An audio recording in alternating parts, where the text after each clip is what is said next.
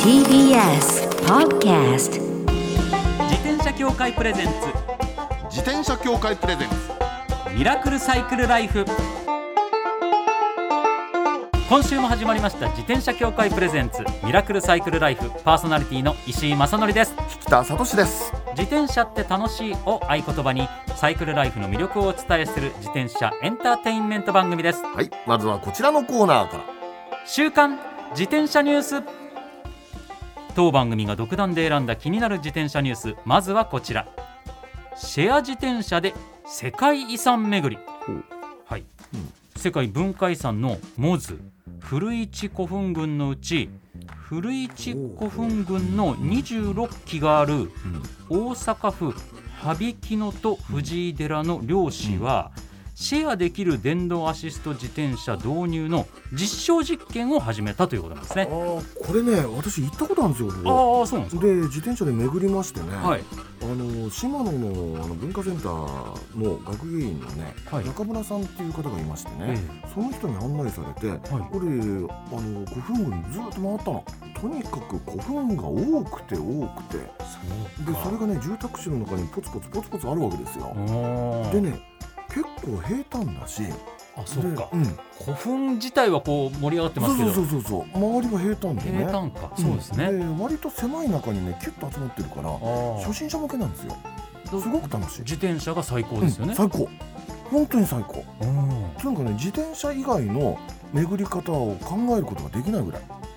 だベストすぎて。からベストす ぎてだって車で巡ったらあの駐車場必要ああ、でしょ、まあそうですね。面倒でになりますね電。車はそんな通っちゃないし、はい。歩いたらちょっと歩いたらちょっと疲れちゃう。そうそうそう自転車ベスト最最高なんですよ。だから電動アシスト自転車をねこうやって導入してはい。公的にやるっていうのはすっごくいいと思いますよ、えー今現在はうん両方の市の、えーうん計6箇所に、うんえー20台を配置されていて、うんで、ん実験期間5年ほいほい設けてるんですって、うん結構長い感じですよね、うんでその5年の間に1つの市あたりの拠点を50箇所うんと2つの市でやってるから100箇所ぐらいで5所ですね狙ってるってことですね、うんでうん台数自転車の台数も300台に増やしたいというふうに考えてるあー結構増やしますねそうですねいいねこれ、だから時間をかけてそういうふうにやっていて、そうしたらまあ好きなところで下ろして、うん好きなところからスタートして好きなところにそう止めです手よがねできるってことですもんシェねア。サイクルみたいな形でしょ、はいあみたいじゃなくてまさにシェアサイそうクでルですすシェもアんサイねクルなんでそそれはやっぱいいな拠点が少ないと結局戻んなきゃいけないとかなったりいそうそろういそろうありますけどこれぐらい拠点が増えてくれればね、うん乗り捨て乗り捨てでいけますからねそうですよねうんこれいいなこ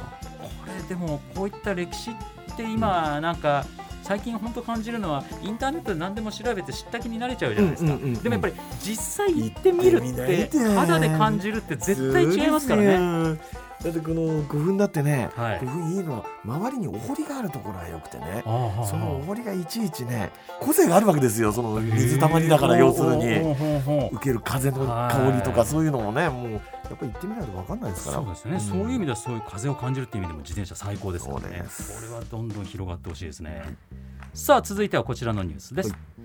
世界で最もエコの意識があると思われるバンドが現るなんかなんですかこれはい、 えーライフスタイル誌ペンによりますと、はい特別製の6人乗り自転車に乗ったうん6人組のミュージシャン、はあビッグバイクオーケストラがポーランドで話題を呼んでいるということなんですよあごめんなさい6人乗り自転車ってことは、はい要するにタンデムの6人版ってことそうですわおわお6台並んでとかじゃなくてもうあのうん一人一人が後ろに6人ダーうってひー並ぶ長い自転車うひーに、はいえー皆さんがいろんな楽器持って、えっと、バイオリうんうんンうんクラリネットギターアコーディオンパーカッションで最後尾には巨大なコントラバスを乗せてえうわ演奏しながら走行するんですってすごいですよねこれ誰が聞くの聞くのっていういのやだからもうそのうん好きな街走ってそういうことですねそこでも演奏奏しながらもうブレーメンの音楽隊の自転車版ですよねすねすごいだからみんな街の人たちも生で身近で演奏を聴くことができるんですってうーんこれめっちゃいいですよね面白いで草の根的なライブ活動とかだけじゃなくてちゃんとあのリリースとかされてて、うんうんうんうんでもうなんかラジオ局で何度も1位獲得したりチャートインそうなんだ何週連続もやってたりとかっていへうー本格的なうんうんうんバンドさんなんですけど身近でライブも行ってくれてるっていう感じなんですよね。へー手元には資料写真はあるんですけど、はい写真はあります写真なんで一番最後の最後尾に確かにコントラバス大きいのを、うん多分そこにタイヤがついてんですねコントラバス自体あにそうもなだんか車輪の下につけたような形なんだな、このこの人だけ後ろ向きなのね後ろ向きでそれでコントラバスやなってるほどはい、なんかもともとメンバー全員が自転車好きで、うんえーそれオーケストラが CO2 排出量の少ない自転車に乗るというのは、うんカルチャーとエコロジーを融合させた斬新なアイディアではないかと本人たちも自負しているということでいやこれめちゃくちゃいいですよね、日本にも来てもらいたいですねあいいですね以上週刊自転車ニュースでしたこの後はゲストコーナー先週に引き続きフローの竹さんをお迎えします自転車協会プレゼンツミラクルサイクルライフこの番組は自転車協会の提供でお送りします自転車協会からのお知らせですスポーツ用自転車の場合きめ細かいメンテナンスも必要ですねだからしっかりとした技量や知識を持ったスタッフのいるお店でお買い求めいただくことがとても大切なんですそこで誕生したのが SBAA プラスですこの SBAA プラスとは一定の実務経験と十分な技量を持ち自転車協会主催の試験に合格した販売者の方にだけ認定されます今回制度が一部改正になり認定者にスポーツ用自転車安全整備基準に基づいた整備を受けてもらうと SBAA プラスマークを貼ってもらうことができますだから SBAA プラスマークはしっかりとしたメンテナンスを行った安全安心の証と言えます SBAA プラス認定者のいるお店でメンテナンスを受けて快適なサイクルライフをお楽しみください SBAA プラスについての詳しい情報は自転車協会 SBAA ホームページ SBAA-bicycle.com まで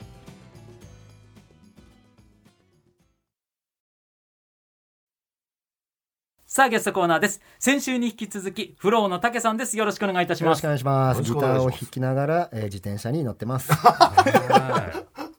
そして今日はボンバーマンのセーターを着て来られよてくるっよていうのくがお気づきで、石井衝さ撃ん。だったんですよそうなんであす。知全然気づかなかっ知りた合いが作ってる洋服なんですけど、まあ正式にコラボして作らさせていただいたっていう一品みたいですね。あそうなんですよさすが世代ですね、ボンバーマいン。ありやがとこうれございぜます。ひぜひぜひねちょっと番組ホームページの方でセーターもチェックしていただければと思います。ははいい、お願いします。では先週に引き続きサイクルライフの続き伺ってまいりましょう。なんか、僕たちに聞いてみたいことがあるということなんですけれども、えー、と引田さん、すごいあの自転車お詳しいとはいいうことで、そうなんですあの最近、興味持っている自転車がありまして、はいグラベルバイク、グラベルバイクです今、かここ1年ぐらいで急激に流行っているじゃないですか。大流行りまあ、要はロードバイクと、えーマウンテンバイクの、えークロスオーバーしたような自転車、そう同じいいところ取りみちょうど中間たいぐならいのはあのい、ねこれな何かっていうとね昔はねロードバイクとマウンテンバイクのクロスオーバーっていうのはその名もクロスバイクだったわけですよああありますねでそうクロスバイクって今でもあるでしょ、はいところがねクロスバイクっていうのはだんだんねオフロードのその味をなくしていっちゃったわけへーで今となってはフラットバーロードとクロスバイクとほとんど変わらないわけですよなるほどでそこにまたしてもクロスオーバーとして出てきたのがグラベルなわけえ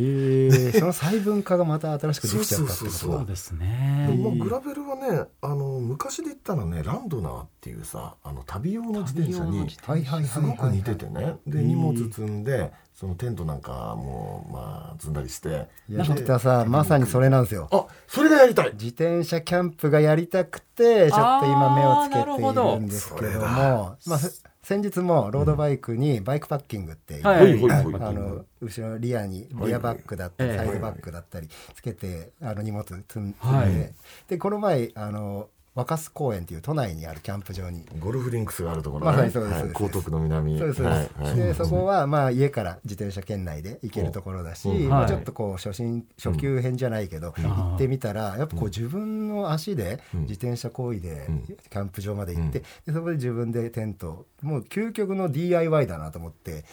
でそれがすごい楽しかったんで、はい今度はもっとこう山の方まで自転車走らせて、はあはあはあはでまさにオンロードもオフロードも行ける自転車っていうことでグラベルをに目をつけているっていうことなんですけど、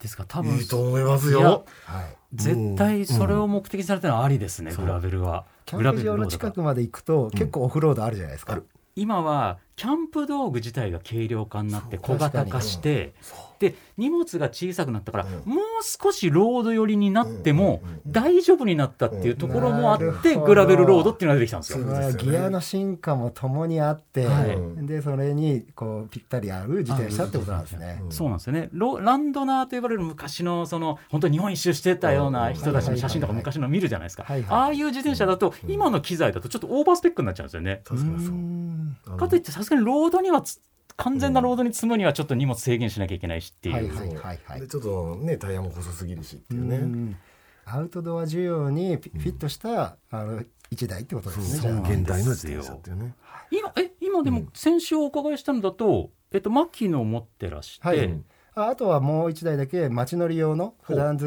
いの自転車があるぐらいですね。あーじゃあ三代目としてグラベルって感じですねそうですあーでもまあラインナップとしてすごいいいですよねうんすごくいいはい、使い分けは多分できるかなと。バッチリじゃないですか、ただ置くとこないんですよ。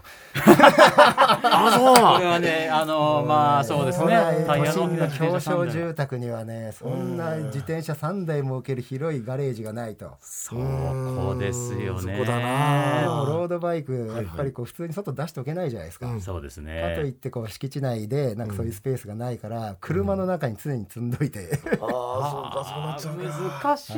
い、そでっかこう後ろの席に人が乗るときは自転車出さなきゃいけないっていう いやーで家の中入れるみたいな大変そうなんですよねそこの難しさありますよね、新しい車種を買おうと思った時にそうなんです。でもこの人は14台持ってますから、ね、い や いや僕も預けてます僕のはもう 折りたたみの はいタイプの自転車ばっかり持ってるんですよ、ああれですよね。ちょっとちっちゃめのやつがそう好きでだってすいねう。小径車ミニベルと呼ばれる小径車でしかもフォールディングと呼ばれる折りたためるタイプが好きで、おーいいですね。だからあれなんですよ今それこそバーディーっていう折りたたみ自転車としては有名な車種があるんですけど、はい。そこが今のグラベル需要に合わせて、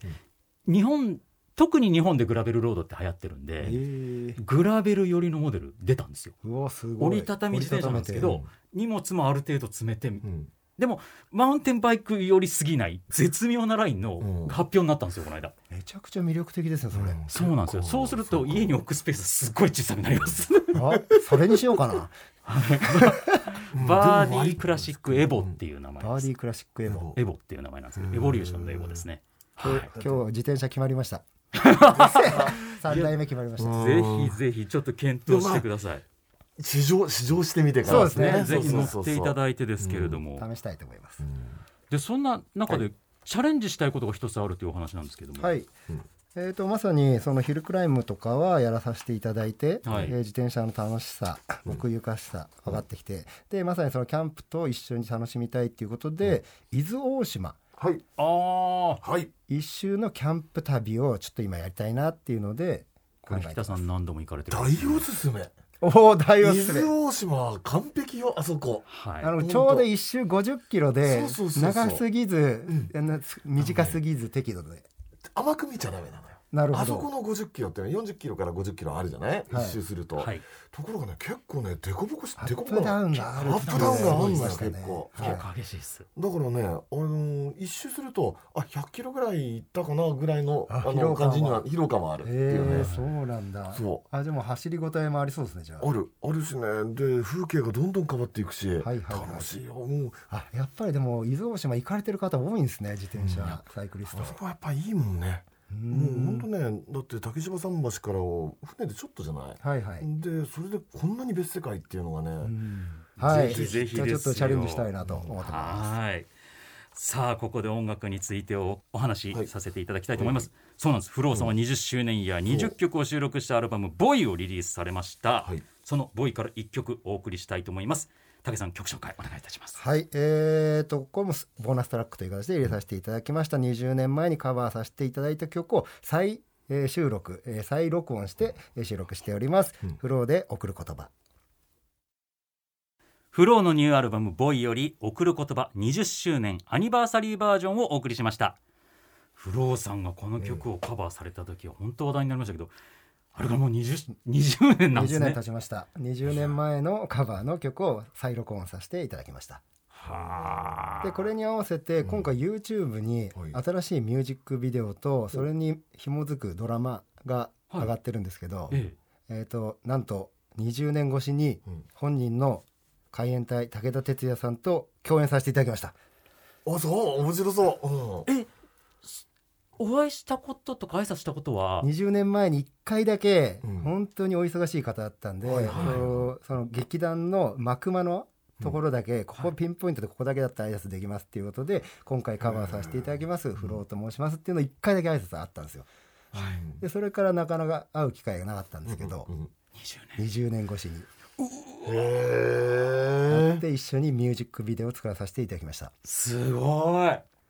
緊張されたんじゃないですかいやめちゃくちゃ緊張したんですけど、その緊張した映像がしっかりドラマで残ってるんで、ああそう面白い、はうんあもう緊張ちょっとこう、うんリハーサルしたりなんだりとかっていうことをやってどうこうで打ち解けてから撮影とかっていう感じじゃなかなったんかでっすたんですよ今回スタッフさんが、はいまあいい意味悪い意味気を使って、もう本当に回し始めるまで挨拶とか一切なく会わずに、あ合わせない形にして 合わせないる ってう形で撮影が始まってから本当のリアルな再会をするっていうだからドラマなんですけど、うんほとんどドキュメント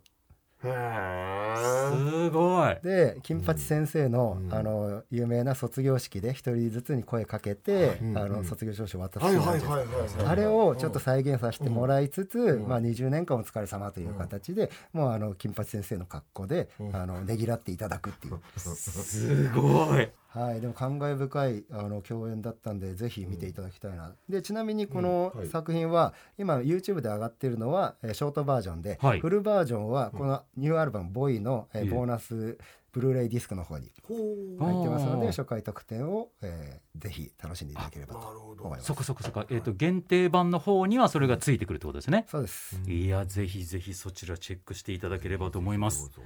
えー先週もご紹介しましたけども、フローさんは今、えーリリースツアー中なんですよねそうです、はい、えー関東では横浜埼玉東京恵比寿、えー関西では京都大阪神戸で開催されますそして7月1日には千葉県の幕張メッセで一夜限りのフェスティバルフロー 20th アニバーサリースペシャルライブ2023アニメ縛りフェスティバルが開催されるということなんですよねそうなんです。もう自分たち、えー今まで20年の間にアニメとの関連曲が30曲以上ありまして、えーその中からもアニメの曲だけを絞ってやる、えー特別な一夜限りのライブとなっております。皆様ぜひぜひチェックしてみてください、それでは最後に普段安全に自転車に乗るために心がけていることを教えてくださいもうやっぱり都内だとやっぱ車が多いし、自転車専用道路も少ないじゃないですか。だからやっぱなるべく車の方たちとは共存していかなきゃいけないと思うんですけど、やっぱり気づいていただくってことが一番大事だと思ってて、だからそういう意味では早めのあのライト点灯、素晴らしいあーこれですはい、はいで自分の存在に気づいていただいて、お互いこう気をつけるっていうのは大事かなと思ってますね後ろにもつけてます後ろつけてますあこれは皆さんもぜひぜひリスナーの皆さんも意識していただければと思います、ということで2週にわたってありがとうございましたゲストはフローのたけさんでしたまたお越しくださいありがとうございましたありがとうございました最後のコーナーはサイクル大辞典今回は SBAA プラス認定者の方に電話でご登場していただき実用的な自転車のお話を伺います今回は東京都江戸川区にありますサイクルピア桜井の桜井康介さんとお電話がつながっていますもしもーしもしもし、桜井康介です。よろしくお願いいたします。どうもよろしくお願いしますよろしくお願いいたします毎度ありがとうございますはい、早速リスナーの方からの疑問にお答えいただきます、はい東京都杉並区星芋さん、えー、30代の主婦の方からのメもういらっしゃーいルまでごせざいます干し芋干し芋美味しいですよね美味しいですね去年、うん2022年、うん子供のせタイプの電動アシスト自転車を買い今も愛用しています、お聞きしたいのはギアについてです、うんほぼ自転車初心者なのでギアの意味がよくわかりません私の自転車は1段から3段ですがよくわからないのでいつも3にしていますわおそれからママ友から乗り始めるときはいつも1段にしてからがいいとも聞きました、これは本当でしょうかギアの特徴や基本的な使い方について知りたいですということなんですよまあ確かにアシストがあるからなんかよく分かんなくなっちゃうかもしれないですよね初心者の方からすると。でいつも3にしていますとのことなんですけど、はい桜井さんえこーれギアを固定した状態で乗っていっても大丈夫なんでしょうか、はい、えーっと、子供の背の電動自転車、アシスト自転車の、はいということですので、えー基本、3速のままの走行で問題はないです。あそうなんですね。はいえーほとんどの電動アシスト自転車の内装ギアは、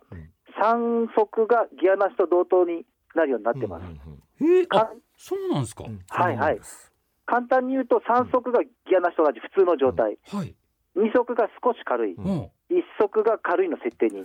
なってます。そうであすそうなんですか、はい、はい。ちなみにですね、あの、うん電動アシスト自転車以外だと、一足が軽い、はい二足が普通、三足が速いになるので、まあ、二足がまあ普通なんで、そこを使うことは多いと思うんですけどなるほ、なるほどじゃあ星野さんは基本的に間違ってはいないってことですね。間違ってないです。なるほど、はい、はい。じゃあそのギアに優しい乗り方とかそういうより良い乗り方みたいのはあるんでしょうかね、そうですね、あのー坂道発進とか、うんえー坂道走行時には2に落とした方が、うんまあ、ギア、えーチェーン、歯車、あとバッテリーとモーターには優しくなります。ほうほうほうあのただここ乗ってる本人は3速の方が楽なんですけど、はいあとですねあの、よく勘違いされてる人が多いんですけど、はい内装ギアの変速時は、うんえーと、ペダルをこぎながら変速はしない方がいいです。そうなんですはいこれ間違えちゃうんですよね、ええなんで、停車時、はいえーと、止まってる時か、うん走行中でもペダルを一旦停止してから変速するようにした方がいいです。はいそうなんですよねでその際に、まあうん車輪が空転してる分には構わないですけども、はいはい、はい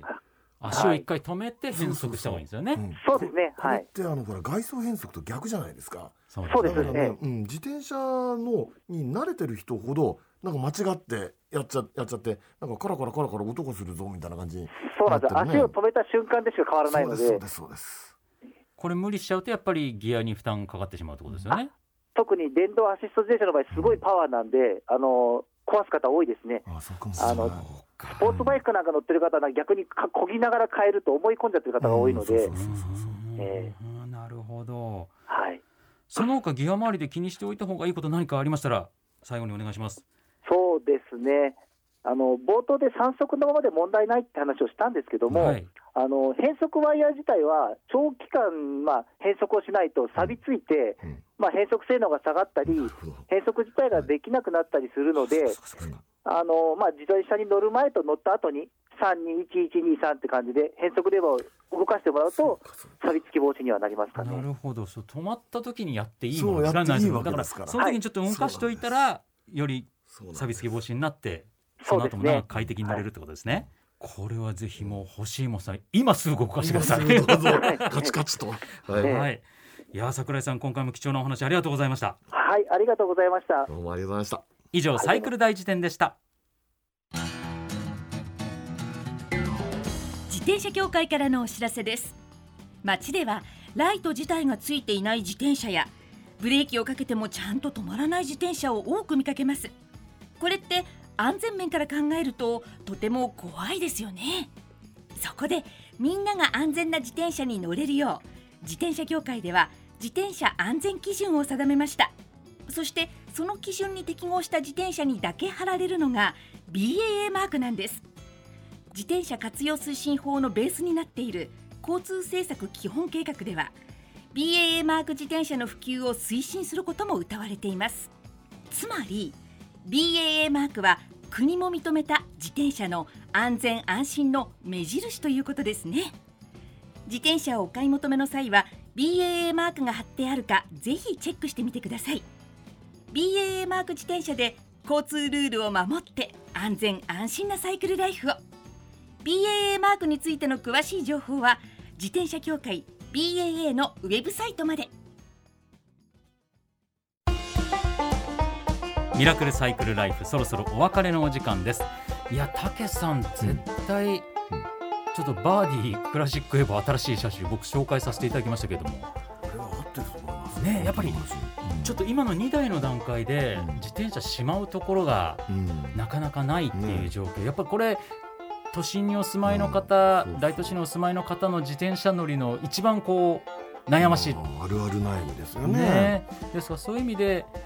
もちろん折りたたみだとね折りたたみもこう何台か持つうちの1台にしてもらうっていうのはね選択肢としてリスナーの皆さんも検討していただけたらいいんじゃないかなと思いますんで、しかもグラベルはい、ねで旅面白い行ってもらいたいですねでいや伊豆大島本当行ってもらいたいですね伊豆大島楽しいですよ、はい本当ちょっ